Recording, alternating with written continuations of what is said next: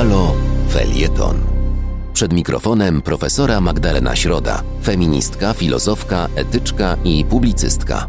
Pomysłowość ministra Czarnka istotnie ogranicza tematykę moich felietonów.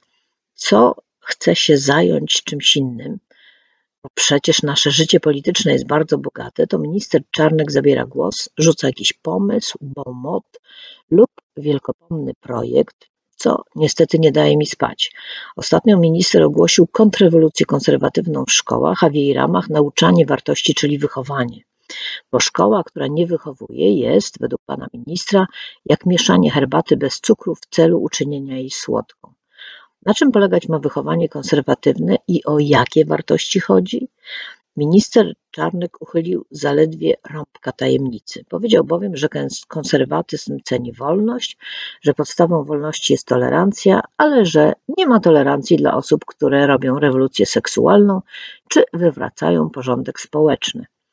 Nie mam szczerze powiedziawszy pojęcia, kto robi rewolucję seksualną, ale podejrzewam, że chodzi o zwyczajowe wykluczenie osób LGBT. Rozumiem też, że nie będą przedmiotem tolerancji inni ludzie, którzy nie podobają się panu ministrowi i jego kolegom z partii. Jacy? A to zależy od sytuacji. Minister chce sobie zapewne zostawić wolną rękę w kwestiach dyskryminacji. Z drugiej strony, nietolerowanie osób, które, jak mówi pan minister, wywracają porządek społeczny, wydaje się nieco dziwne, zwłaszcza z historycznego punktu widzenia, bo przecież Polacy walczący o niepodległość chcieli wywrócić porządek społeczny. Chcieli to zrobić również opozycjoniści z końca lat 70. Tym samym porządek ten chciał wywrócić sam pan prezes Kaczyński, a w każdym razie deklarował, że chciał to zrobić. Nie był wtedy tolerowany przez władzę polityczną. Czy minister Czarnek chce powrotu tamtych czasów? Nie wiadomo, na ile podoba się ministrowi system wykluczeń e, w PRL-u, ale wiadomo, to sam deklaruje, że pragnie powrotu do II Rzeczpospolitej. Przy czym nie chodzi mu tu o antysemityzm, którego poziom po uzyskaniu niepodległości był w Polsce zaskakująco duży, lecz o łacinę, grekę, gramatykę, retorykę i dialektykę.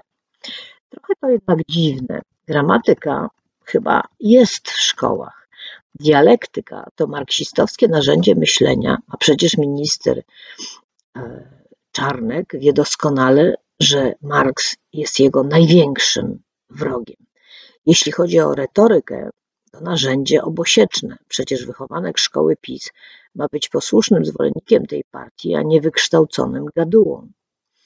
W szkołach ma też być filozofia i etyka, zgodnie z pragnieniami pana ministra. Ponoć podręczniki są już gotowe. To trochę dziwne, bo filozofia uczy myślenia, i może być w związku z tym destrukcyjna dla zaściankowego i zapatrzonego w przeszłość pokolenia, które chce wychować minister Czarnek. Etyka może być destrukcyjna dla kostycznej, pustej wiary opartej na katechizmie. No chyba, że chodzi o filozofię tomistyczną i etykę Jana Pawła II. Rzeczywiście, to dopiero będzie kontrrewolucja. Na www.haloradio ukośnik SOS Wspieraj niezależne Halo Radio, które mówi wszystko. www.halo.radio ukośnik SOS. Dziękujemy.